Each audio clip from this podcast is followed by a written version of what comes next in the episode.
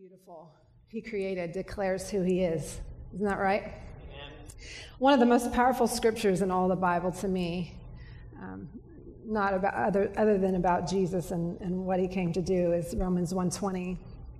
I'm sure most of you know the scripture, but just think about it for a minute as I read it. For since the creation of the world, God's invisible qualities, his eternal power and divine nature, have been clearly seen, being understood from what has been made, so that people are without excuse. Since the creation of the world, his invisible qualities have been clearly seen, basically. That's what he's saying. Being understood from what has been made. That's amazing. That's amazing. Psalms nineteen one tells us the heavens declare, the, um, should I move it, do you think? It's it's ringing, but it's okay. The heavens declare the glory of God. The skies proclaim the work of his hands. How about that? Right? The heavens declare the glory of God. The skies proclaim the work of his hands. Everything beautiful that he created declares who he is. What about us? Right? Genesis tells us that we were made in his image. He sees us as beautiful. And we reflect who he is as beautiful too. And in us, he actually put his creativity. I know that's not news to you, but I just wanted to remind you tonight. In us is his creativity. So what can we do? We can also make beautiful things. Yeah, in Scripture, God really values creativity.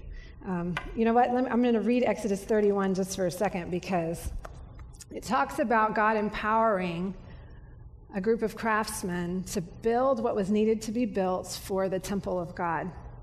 Listen to how cool this is. Exodus thirty-one one says, Then the Lord says to Moses, See, I have chosen uh, Bezalel, son of Uri, the son of Hur, of the tribe of Judah, and I filled him with the Spirit of God, with skill, ability, and knowledge in all kinds of crafts, to make artistic designs, for work in gold, silver, and bronze, to cut and set stones, to work in wood, and to engage in all kinds of craftsmanship. Goes on and on. He's given skill to the craftsmen to make everything that he commanded. And then it keeps going. It talks about all the furnishings of the tent, the table, its articles, the lampstand, the altars, also the woven garments for Aaron. There's a seamstress mentioned in the Bible here, or a tailor, we don't know, that was carrying the creativity of God. And then someone also made the anointing oil, a perfumer in the Bible, all creativity, all pouring out of God to a human being to release creativity on the earth. Isn't that awesome? You guys know that. Artists, music, dance, all of it speaks creativity. Architecture, I mean, it's everyone different, you know, for what they enjoy and what they like. Even gardens, think about that. Someone on earth is typically tending a garden and can make it very, very beautiful. Our homes, et cetera, et cetera. You know, I could go on for a long time. Because beauty inspires. And like I said before, some things inspire different people. But I remember a few years ago, Tim and I, we, we love art. We are fond of impressionists, actually. But uh, in a few years ago, we were in uh, Paris and were able to go to the Louvre, which was one of the most amazing places. Um, obviously, it is the single most amazing place for art because of the sheer amount. And it ranges all the way from, like, B C. They have art before Christ was born on display there, all the way um really until about the Impressionists, and then there's a different museum from there on. But um, we walked in a room, uh, and it was all Rembrandts. And all I can tell you is that the glory of the Lord was there. And it was so inspiring to me. In fact, that's why we came back and purchased these, obviously they're prints of Rembrandt, on the back wall. Because, you know, he was a Christian artist, and everything, just about everything that he painted was some type of biblical story. But it was inspiring. And, you know, all I could think about was the time and, and the years um, when people would pour and invest in building grand cathedrals uh, to worship the Lord. I think some of it was probably inspired from um, the house that David built and things, and because it was extravagantly beautiful. And, um, you know, and I look at our building that's sheetrock, you know, and carpet, and I'm like, Jesus, you know, I, I want more, you know, for that. Now, obviously, that's not really in our in our day and in our time. We don't do that very often, but I still do think that it inspires. People receive from the Lord in different ways. It's not always, I mean, half of you could be bored with me just talking to you right now. But what if... Oh, stop. But what if, you know, you are in a room full of art, maybe that inspires you. You're a garden, that inspires you. I'm looking for one day, I want somebody to, to do sculptures for the front lawn. That would be, that's totally in my heart. Not only does beauty inspire, but also beauty invites. And I'm gonna, I'm gonna hit some points. I'm, this, I'm just in my introduction right now, but I'm just hitting, you know, some general things that were on my heart to share with you. But Um, beauty invites. I mean, let's be honest, none of us want to live in a trash dump, right? What do we, we want to live in a home, a nice home that's clean and beautifully decorated. And we dream about maybe being in a castle one day, right?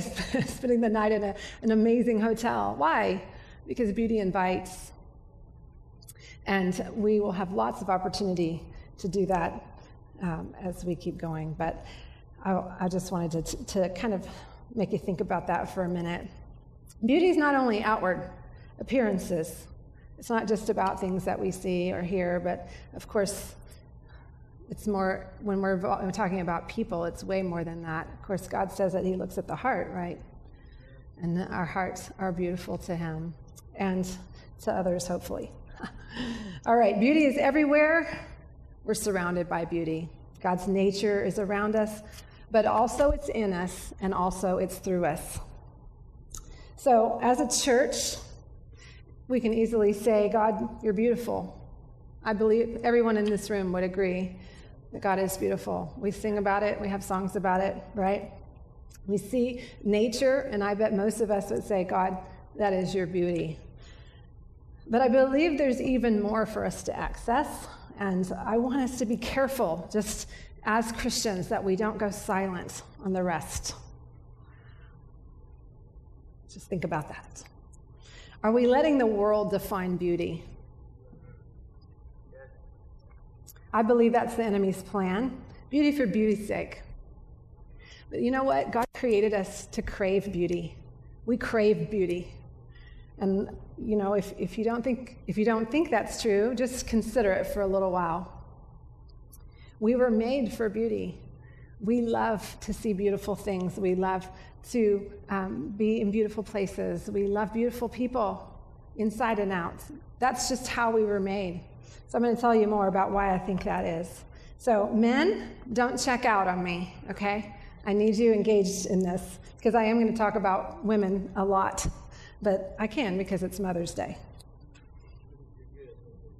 But man, I need you, so hang on, I promise. I have at least one scripture for you.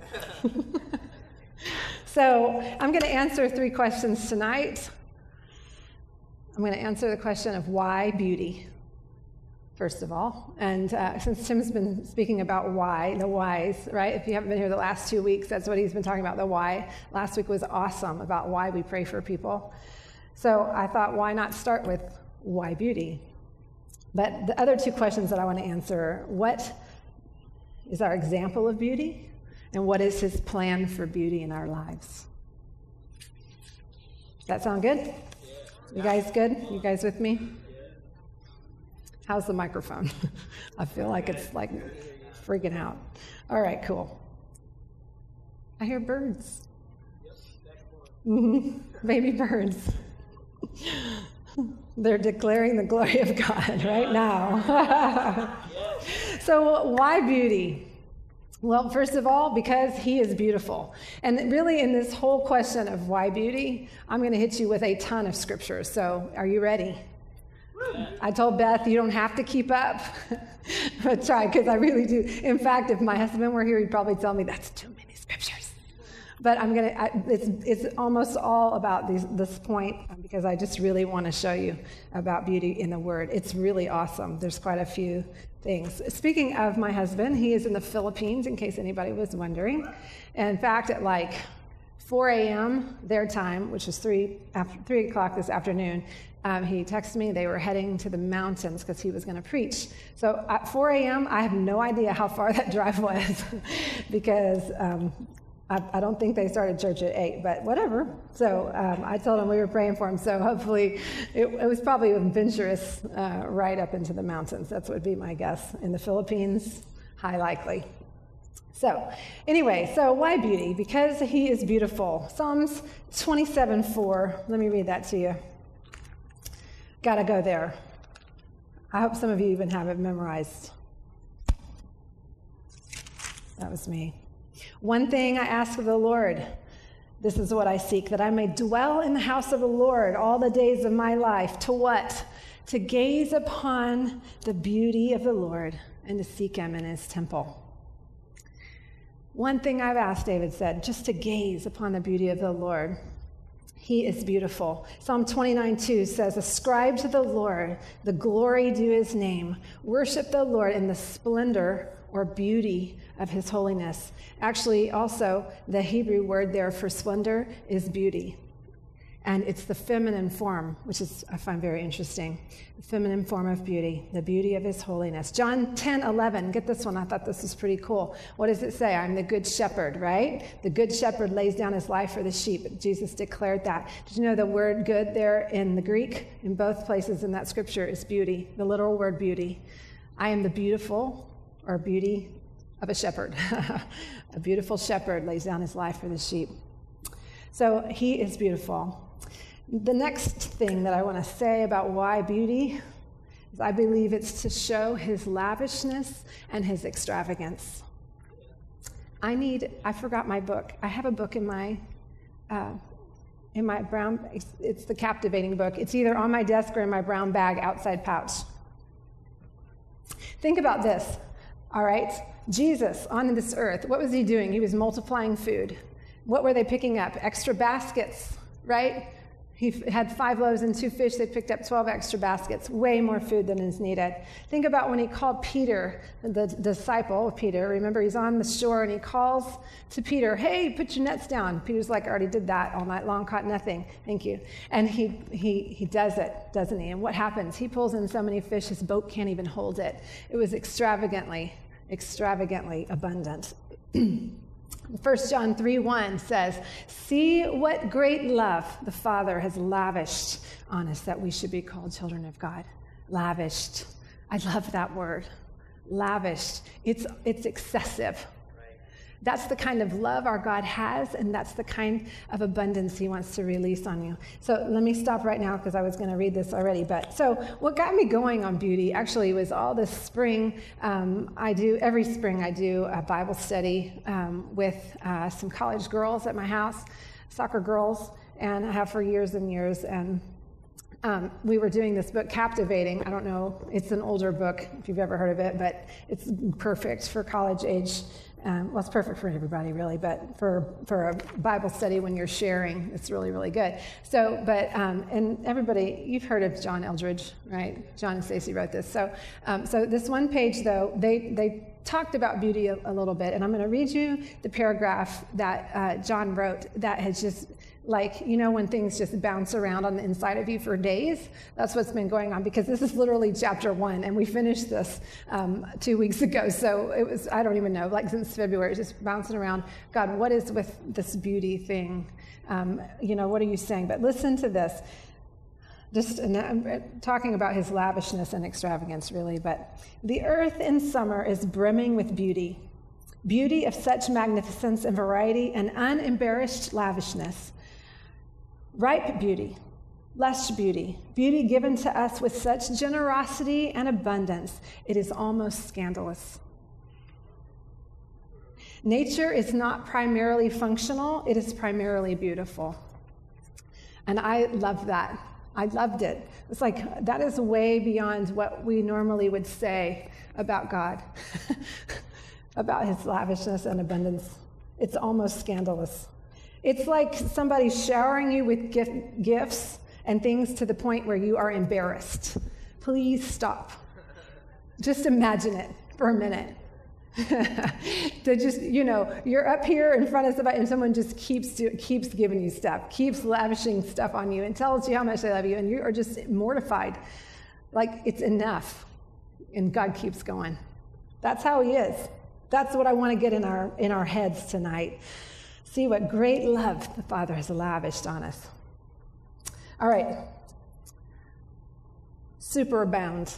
How many of you heard that? Um, I don't know, maybe some of you heard it before, but in, in the Greek, there's a word um, for abundance, and it's superabound. But listen to this, Ephesians one, seven, and eight. In him we have redemption through his blood, the forgiveness of sins, in accordance with the riches of God's grace that he lavished on us with all wisdom and understanding. That word lavish is superabound.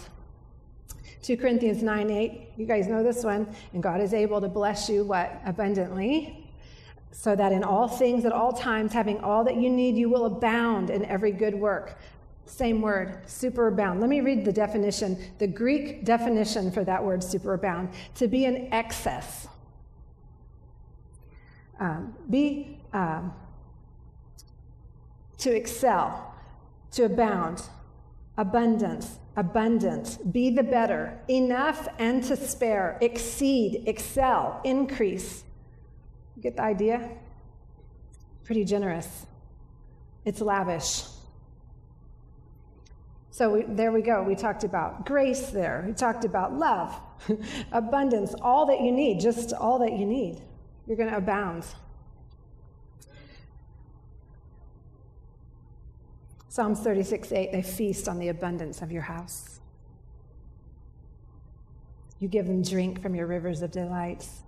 There is more than enough of God for you, more than you could ever imagine, in fact. If you think you got him figured out, he's too small. If you think you've had enough, it's too small. All right. Lastly, in this point about lavishness and extravagance, I have to read to you about heaven. Revelations twenty-one. It's lavish. Are y'all ready? In fact, I could mess up some of the some of the gemstones because I've never even heard of them. So get ready. Revelations twenty-one eleven. It shone with the glory of God, and its brilliance was like that of a very precious jewel, like a jasper, clear as crystal. Skip down to verse fifteen. The angel who walked with me had a measuring rod of gold to measure the city, its gates and its walls. The city was laid out like a square, as long as it is wide. He measured the city. This is, it's the New Jerusalem, in case you want to track with me here. He measured the city with, with the rod and found it to be twelve thousand stadia in length, and as wide and high as it is long. He measured its wall, and it's one hundred forty-four cubits thick by man's measurement, with the, which the angel was using. The wall was made of jasper, and the city of pure gold, as pure as glass. The foundations of the city walls were decorated. The foundations, who decorates foundations? The foundations of the city walls were decorated with every kind of precious stone. The first foundation was jasper, the second, sapphire, the third, chalcedony. I think that's how you say it. The fourth, emerald. The fifth, uh, sardonyx. Sardonyx? I don't know. The sixth, carnelian. The seventh, chrysolite. The eighth, beryl. The ninth, topaz. The tenth, chrysoprase. Eleventh, jacinth. And the twelfth, amethyst. The twelve gates were twelve pearls, each gate made of a single pearl. This, a single pearl. Can you even imagine the value of a pearl that size? The great street of the city was of pure gold, like transparent glass. That's like gold we've never even seen here before, that I know of. I did not see a temple in the city, because the Lord God Almighty and the Lamb are its temple. The city does not need the sun or the moon to shine, for the glory of God gives it light, and the Lamb is its lamp. The nations will walk by its light, and the kings of the earth will bring their splendor into it. On no day will its gates ever be shut, for there will be no night there. The glory and honor of the nations will be brought into it. Nothing impure will ever enter it, nor will anyone who does what is shameful or deceitful, but only those whose names are written in the Lamb's book of life. That's a pretty lavish, lavish, and extravagant place, don't you think? Yeah, I know, I probably didn't need to read the last couple verses, but I just loved it, so I did. All right, so his beauty, his lavishness and extravagance. But third, why beauty? Because it displays his splendor and his glory. And interestingly, interestingly enough, he wants to display it through us. We already talked about creation, right? Creation declares his glory. But in these scriptures, I want to show you that he wants to display through us his splendor and glory. Isaiah sixty-one three, you guys know this one. The Spirit of the Lord is upon me, right? Jesus read it in the temple because he's anointed me, la-di-da. But I want to read verse three because it's the good one. To bestow on them a crown of beauty instead of ashes, the oil of gladness instead of mourning, and a garment of praise instead of the spirit of despair. They will be called oaks of righteousness, a planting of the Lord for the display of his splendor or glory or beauty. Oaks of righteousness, the planting of the Lord for the display of his splendor. He wants us to shine. Remember Isaiah sixty-one, sixty, verse one. Arise, shine, for your light has come. He's talking about us. Arise, shine. He wants us to shine. Matthew five sixteen. I told you we had a lot of scriptures. Are y'all okay? All right. I don't want to bore you. Not likely. Matthew five sixteen. In the same way, let your light shine before others, that they may see your good deeds and glorify your Father in heaven. You know what that word good deeds is? Beautiful deeds. Let your light shine. Let them see your beautiful deeds. Isn't that cool? All right, I think I'm in the home stretch of scriptures. One more, though. Philippians two, fifteen and sixteen, because this one is one of my favorite. So that you do everything without complaining or arguing. That's a good start to that, right? That's verse fourteen.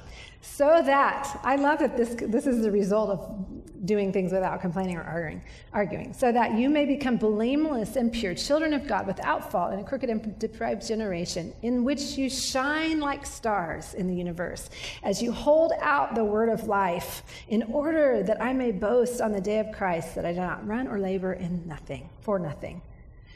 See, we can hold out the words of life like a star. Did you ever want to be a star? Where do these kids get it? Where do they make movies? I, you know, I've, I was just telling Damaris this, in fact, this morning, because she was like, this literally, we literally had this conversation. She goes, you know, my prophetic gift's kind of like a spidey sense. I was like, uh, yeah, where'd they get the ideas for the movies? This isn't, uh, you got to track with how God created us, what he put on the inside of us. See, superheroes are not earthly ideas.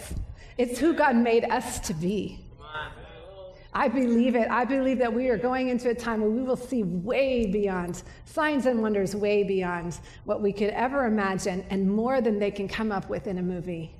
I believe it with all my heart. I believe we will speak to earthquakes and they will stop. I believe that we will rescue people from disasters, and that because we are carrying the word of God and we are holding out the words of life. I believe that way. Anyways.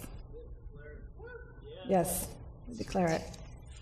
So, all right, so that was our first question. Why beauty? Are you convinced? Yes. Good. So what is our example of beauty? Well, today I'm going to talk about women as our example of beauty, because it's Mother's Day weekend, like I said before. We already mentioned creation, we mentioned the arts, et cetera. All this, and I, guys, I want to I want to preface this because um, you also can carry the beauty of God. There, there's there's no doubt, because we are created in His image. You can have whatever of God that you want, but I do believe that God created women to be an example of beauty, and I'm going to try to prove it to you. But listen to this: I believe that women carry, display, cultivate, and, ba- and value beauty. And that's what we're going to talk about in this point. The first things carry beauty. You know that men and women are different? I mean, let's just go home now, right? Revelation. Our makeups are different. We don't look the same. I'll, I'll just leave it at that. We have different hormones. by design. God created it that way. Um, sorry, guys, but not very often do, does anyone refer to men as beautiful. I mean, I hate to break it to you, but it might be one in a billion, you know. Just kidding. But, you know, by design, women are beautiful. They were created to be beautiful. They were created that way. God designed it that way. Both of us are made in his image, but there wasn't, it was really interesting because God says, no, not one type of human is enough for, to even express my nature. That's really what I believe. There's not an all-in-one human. Good, good. For a second, just think about this. Primitive man. Must kill deer to eat, right? Man running out of the woods. Oh, baby, I'm having a baby. Oh, I must take care of it. Must kill deer. I mean, that's just, right? It's too much. It's too much. We have different things that make up the human race, the man and the woman. But men, I have a scripture for you. This is your only scripture of the day, so get ready. Are you listening? Proverbs twenty nineteen. The glory of young men is their strength, gray hair, the splendor of the old. And guess what the Hebrew words are there for glory and splendor? Beauty. The beauty of young men is their strength, and, be- and gray hair, the beauty of the old. So there you have it. You are beautiful too. Okay, moving on. So, number two, though. Women carry beauty. Women display beauty. Who we are as women is beautiful. Think about it for a minute. Beautiful hearts, vulnerable. We're, we're just built that way. We're more vulner- vulnerable. We want to be more vulnerable than men. We're emotional. We're expressive. We have more empathy. We desire, our desire for connection is typically greater. Now, I'm not trying to stereotype. I want you to, don't, you don't, guys don't think that, right? I'm not trying to stereotype. I'm trying to make a point and, and for, for how we are built and how valuable it is. So we have a mother's heart. Whether you've given birth or not, or whether you ever will, we have a mother's heart. We carry the maternal nature of God by design. To accurately express God's heart, I believe we must honor both male and female. If God's government is family, which we talk about this all the time, don't we? We believe that. God's government is family. It's not a dictatorship. It's not a democracy. It's a family. And so if God's government is family, we always need to have a woman's perspective too, because it's fifty percent of God's heart. See, in a family, it's a mother and a father. Complete the picture, right? We make decisions together for our children, things like that. If we want God's heart on something, we've got to hear both both, both ways of looking at things, probably more than that, but you know, what is it? What is that uh, proverb that says there's, um, it, yes, thank you. But I'm just, again, I'm just building a point. If we want God's heart on a matter, we have to believe, women, that we have a voice too. The devil hates women. And yeah, I know the devil hates men too, but he really hates women. You know that Genesis three fifteen, when the curse happened, this is in the fall in the garden, and, and the curse, God is speaking the curse over, which of course he broke for us when Jesus died. So I'm not going to worry about that part of the curse. But this is the curse on Satan. I will put, in Genesis three fifteen, I will put enmity between you and the woman, between your offspring and hers.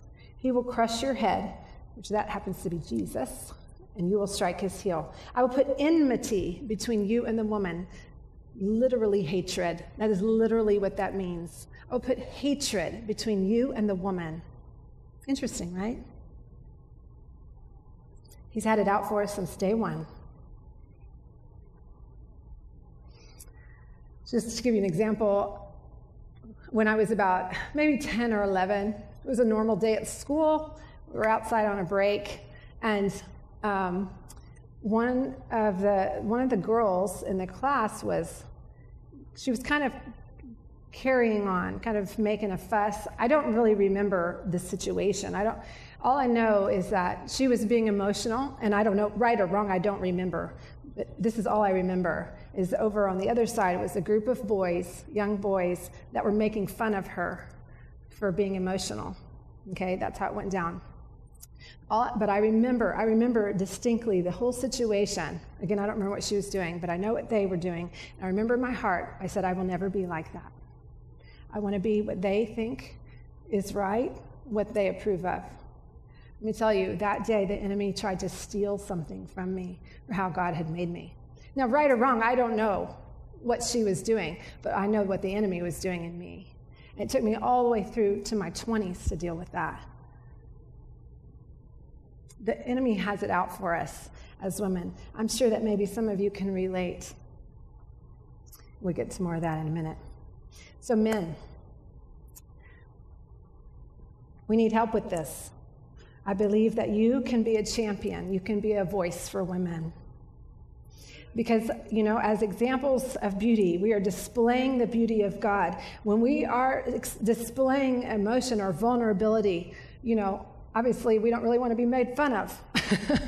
You know, I mean, I'm just going back to my example of when I was young. But can you champion women? Can you speak into their God-given beauty? The women in your house, the women around you. I cannot think of a more perfect place, more safe place than the house of God to speak into young women's lives, men. And and you know right or wrong here. I'm not I'm not getting weird. But how can, you can call forth beauty even in their hearts to say that, that kindness is beautiful.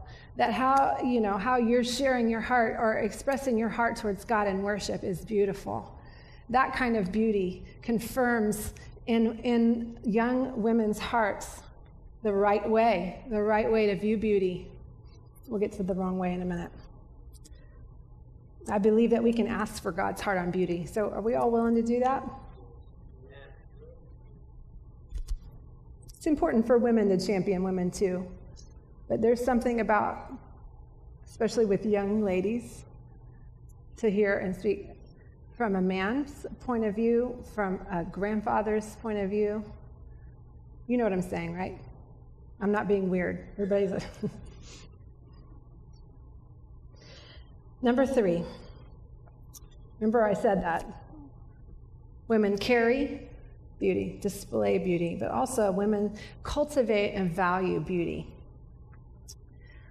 It's a unique one to women, and you'll see why I say this.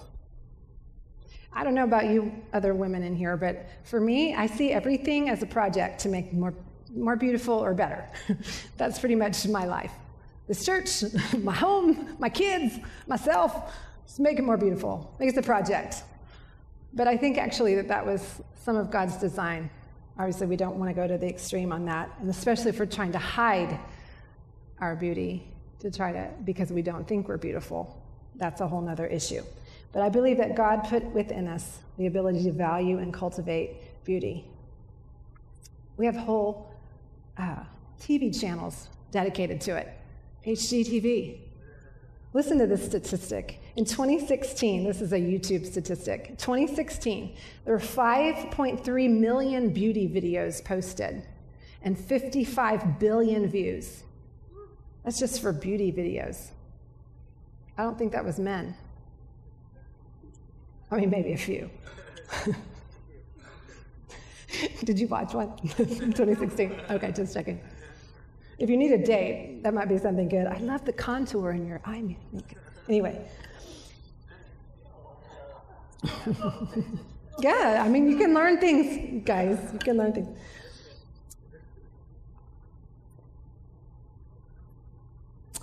Calls out beauty, though. Here's the thing. Here's where the gifting lies. The value and the ability to cultivate beauty, it means that you can call it out of others. You can call it out even in a creative situation, in a setting, to make people feel more comfortable. Remember how I mentioned that beauty invites? We can make people feel comfortable as we cultivate and value beauty. The world has beauty for beauty's sake. And just like anything else that the world offers, it can be empty. But what if God created us to have beauty, to cultivate and value beauty for a reason? And that would be, first of all, to direct people to the most beautiful creator in all the universe, to call beauty out in others, their unique calling and gifting to be who God created them to be. If they believe that they have an identity as a, as a woman of God, particularly made beautiful in his image, don't you think we're more likely to do what God's called us to do?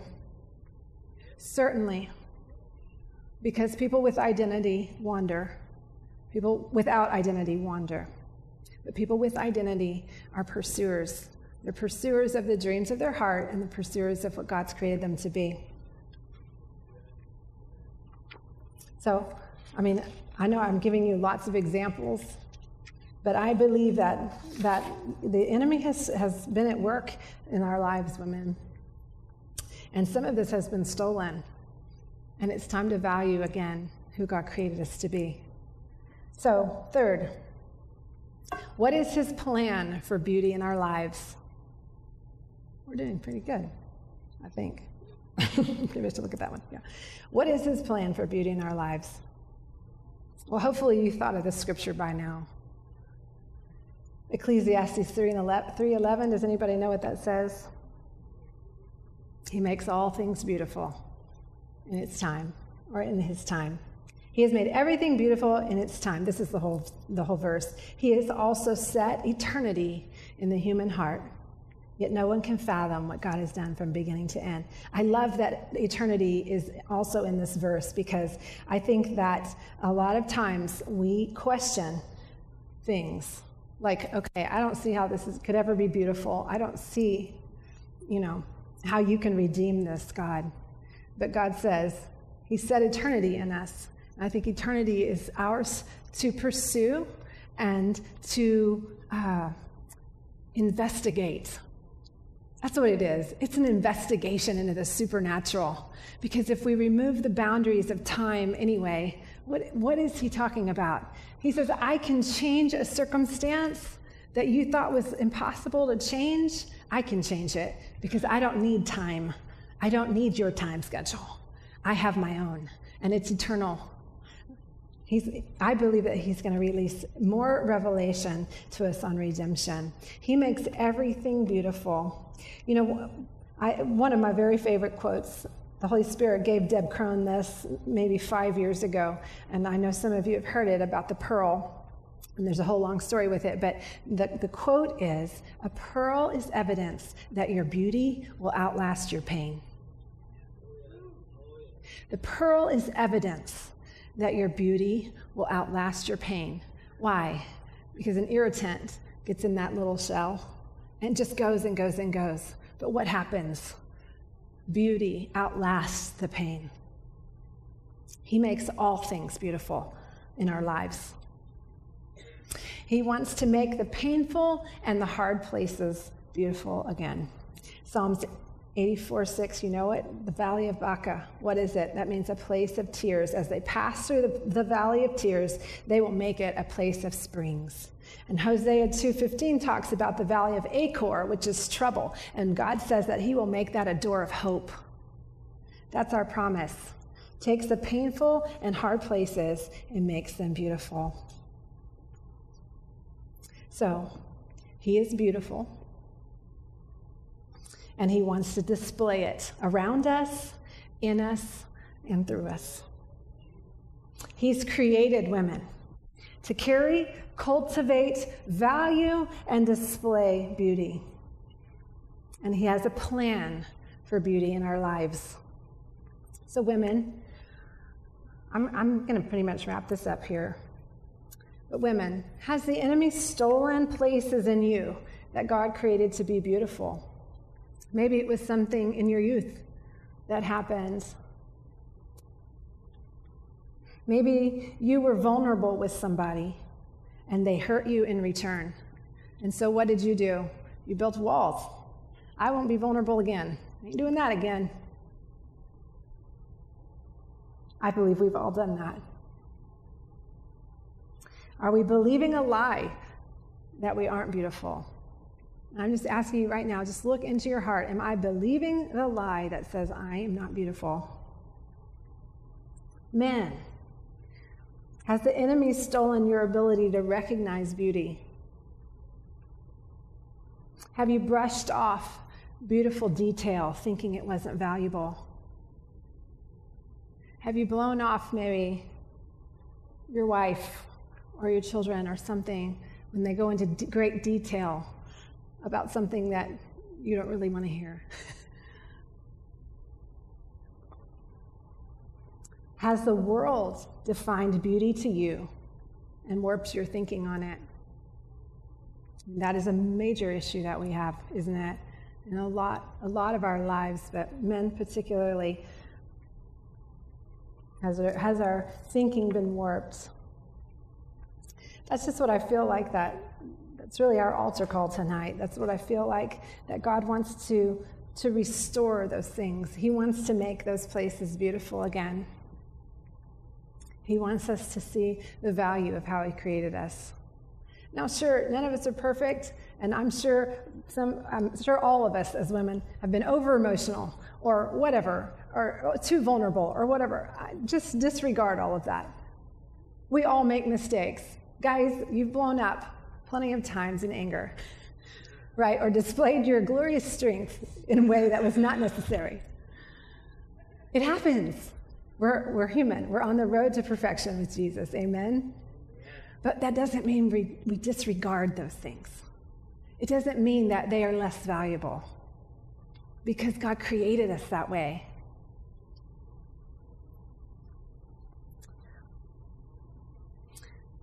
So I think I just want to invite us to maybe stand. Let's stand.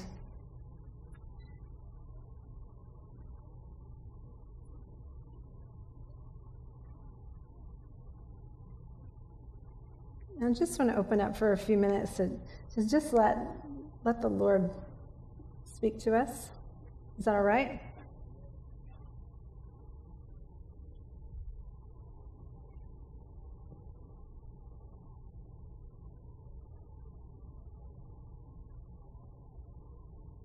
And if there's just any area that I've touched tonight, if that is hitting, you know, hitting home in any way, I just want you to raise your hands, because I just want us to ask, first of all, that the Lord restore to us what the enemy has tried to steal.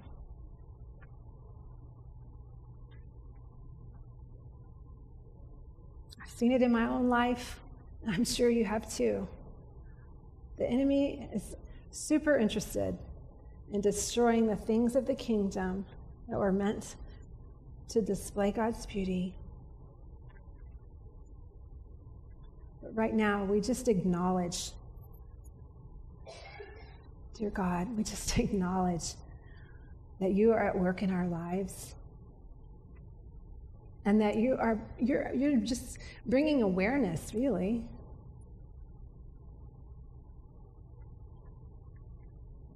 And we just declare over our lives tonight anything that the enemy has tried to steal. We just say redemption. We declare redemption in the name of Jesus.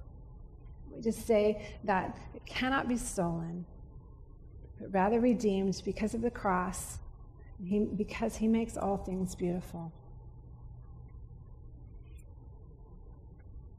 And we just ask right now, even for the, the mother's heart to come out in all of us, women, uh, obviously, and women, and be on display to lead others to a closer understanding, a deeper revelation of you, Jesus, of you, God, the, the beauty of your holiness. We look to you tonight. You are beautiful. You are the most beautiful of them all.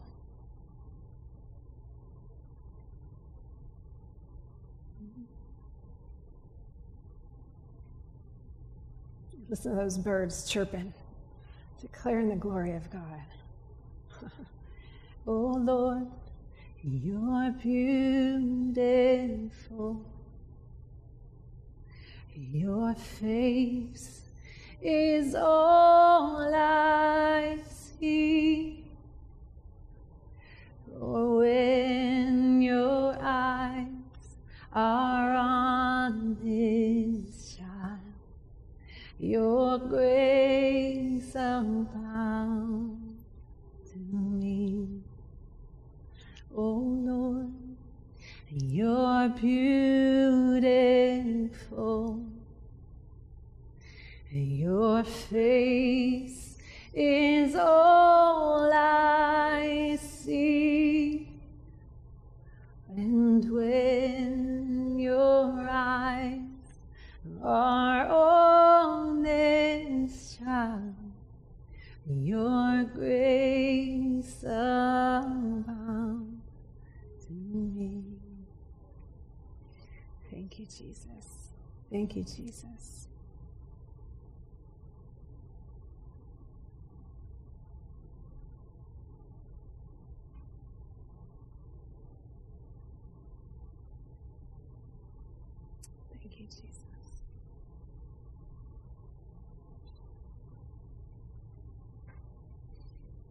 Amen.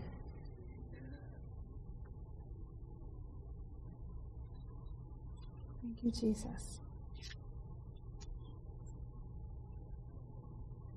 It's a good Mother's Day weekend. Amen. Well, I'm going to let you out. We're really right on time.